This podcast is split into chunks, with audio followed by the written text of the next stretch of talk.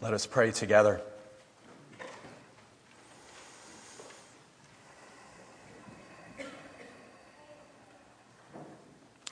Gracious God, we breathe in your Holy Spirit for the empowerment to comprehend your yes to us in Jesus, and for the empowerment to say yes in return with our lives. And it's in His name that we pray. Amen. In your bulletins, you can see that in this Advent season in our homes, we've been invited to light a candle in the morning or at a meal or in the evening at the end of day and to be still with God. And our congregation in each of our homes has been asking God, how are you calling me to a fuller yes to you? Or how are you calling me to participate in your yes to somebody else? And how might you be calling me to say a no to something in my life now so that I can make room for your yes in my life. I don't know about you, but my time this Advent has always happened very early in the morning. I love getting up when our home is still dark, when our radiators are just beginning to bang and clang. Anybody have radiators that do that? I think you have to live in the city and going down for a cup of coffee. And then I go up to our dark study and I light a candle. And I feel again my own, my own profound need for God's light in my life. I notice, I've been noticing these last weeks the vulnerability of the flame. Have you noticed that? How it flickers? Very vulnerable. But I've also been noticing its incredible luminosity, especially the darker the room is. Have you been noticing that too? Its power, its strength, its toughness. Sometimes I've recited John 1 5. The light shines in the darkness, and the darkness did not overcome it. I don't say it like that, I say it quietly, actually. I'd wake up that. Not only did the darkness not overcome it, it will never be able to. And I need that right now in these tumultuous days. How about you? That hope. That hope.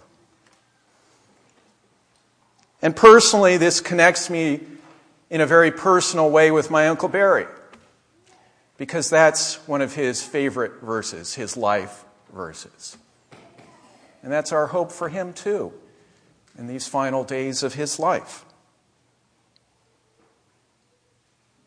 So I hope in our sharing time later today, that you'll consider sharing your own story about what's been rising up in you during these times of candlelighting in your home and how you in your own life have been making room in your life for the life of God. So, in this Advent season, we are paying special attention, noticing how the story of Jesus' birth is first and foremost the story of God's amazing yes to our broken and beautiful world. In Jesus, it says in 1 Corinthians 1:22, every one of God's promises is a yes. God is saying yes to our material universe, yes to embodiment to physicality, yes to being human. It's good to be human. And in Jesus, God's disruptive yes comes to disrupt sin, injustice, greed, and violence, and to make a whole brand new world possible. Praise God. Advent is the season when we remember how Jesus put on our flesh and moved into the neighborhood.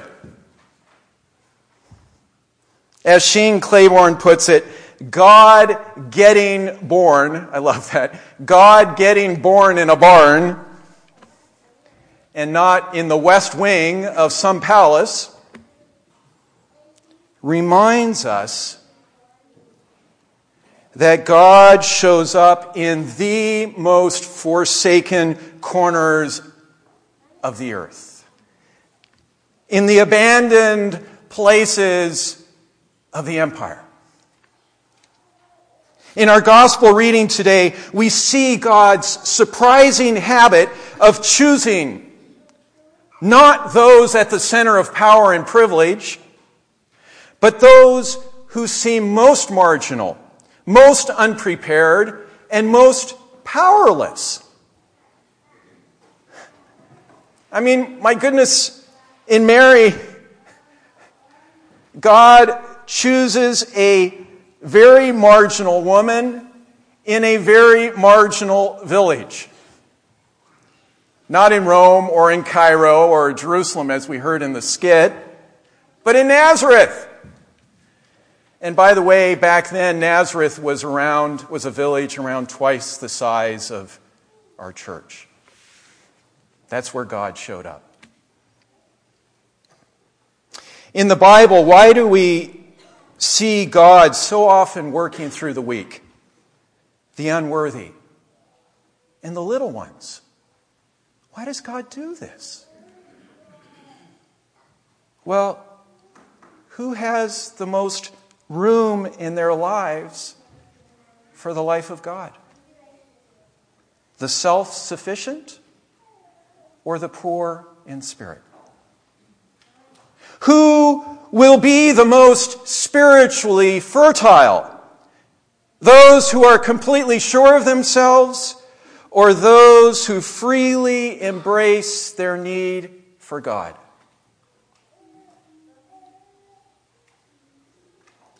Our gospel reading today opens in verse 26 with the angel Gabriel being sent by God to Mary. We saw that so wonderfully today. Through Gabriel, the messianic identity of the soon to be born Jesus is disclosed. The mystery is no longer a mystery. And then in verse 27, we learn that Mary is already engaged, which means she's probably at least 14. We also learn that she's well acquainted with the facts of life because when Gabriel tells her she will soon conceive a child, she says, How on earth is that going to happen? I've never been with a man. Good question, isn't it? You see, the thought of a before wedlock pregnancy must be terrifying to Mary. How long is it going to take for the village gossips to start wagging their tongues about Mary? Will anyone in the town ever believe that this child came by the Holy Spirit? Would you? And when Joseph hears, will he have her stoned to death as the law requires of an unmarried woman found to be pregnant? Friends, notice that everything uh, Gabriel says today to Mary is in the future tense. The Holy Spirit will come upon you. The child to be born will be holy. He will be called the Son of God. What is needed for all these verbs to become present tense? Mary's needed.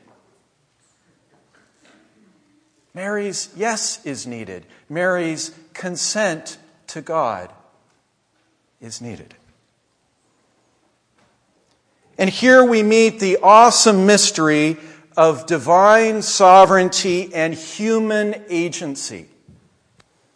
God is about to do a new and marvelous thing. But Mary is not, not, not a mere passive participant in these divine events. Love always invites and never forces or coerces. Let me say that again. Love always invites and never forces or coerces. God is inviting Mary to take her part in this unfolding story. Just as God as is, is inviting us to take our part as well. Friends, we have to believe that the possibility is there for Mary to say a big no to God. Just as it is for us, right? And so in our story, I imagine a very, very long pause between verses 37 and 38 as God waits and as all of creation holds its breath for what Mary's answer is going to be. And then I, I, love to imagine that there's great rejoicing in the whole of the cosmos when Mary finally gives her yes to God and says, here I am. Here I am the servant of the Lord. Let it be with me according to your word. Here I am, God. Make my life, make my body your home.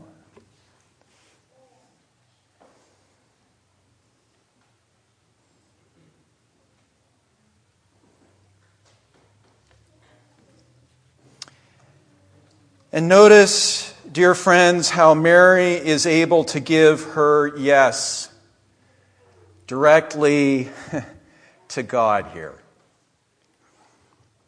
No permission is needed from some male mediator or father figure or future spouse or priest or pastor with a Y chromosome.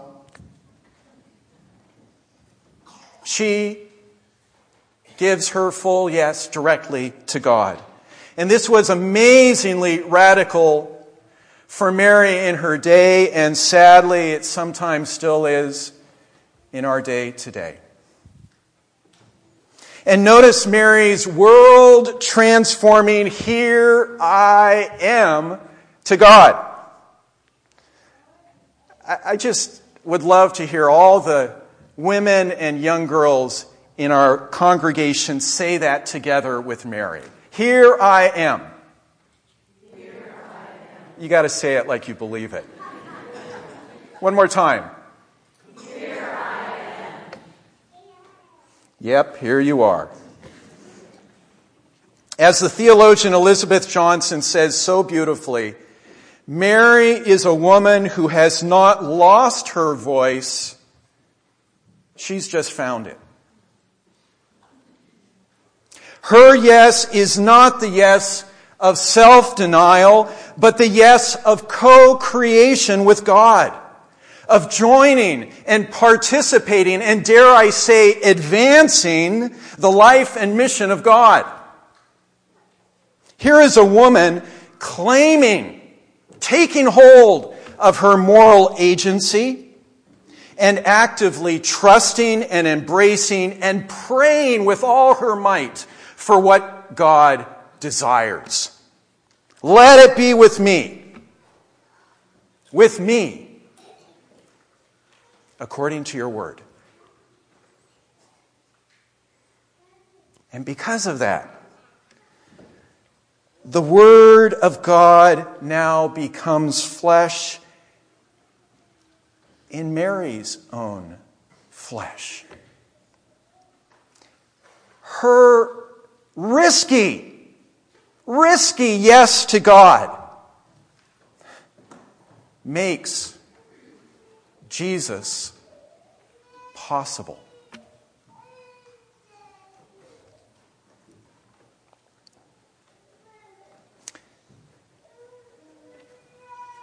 In this season, there's a powerful temptation for all of us just to focus sentimentally on a sweet baby Jesus who is so adorable, but asks absolutely nothing of us. Powerful temptation in my own life.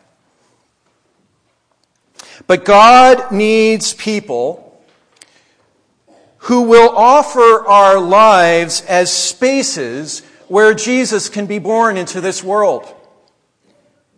God needs people like you and me who are making space, making room in our lives for the life of God. God needs our church to be a community where Jesus is coming to life in each of us with sustained receptivity. Early this morning, I was reading, and it didn't say that, it said sustained effort. And I felt the Holy Spirit prompting me to say, no, that's wrong. Sustained effort sounds like it's all up to you. And so I changed it to sustained receptivity. God will be with us in our open receiving. This past week, many of us have been pondering the, uh, the wonderful story that Virgil, a dear brother, new friend in our midst, shared with us last Sunday. How, I think I got this right, you were sitting in McDonald's last Sunday, and how he became part of God's yes to a woman in need how he felt led to buy her breakfast and then to take her to a friend's home for a shower so that she could feel human again. And here, over in the gallery, every Wednesday morning, a group of us gathers together to pray in silence but before we started our silent prayer this past Wednesday, we talked about Virgil's story together in great, at great depth and how his yes to God and to that woman opened up something new.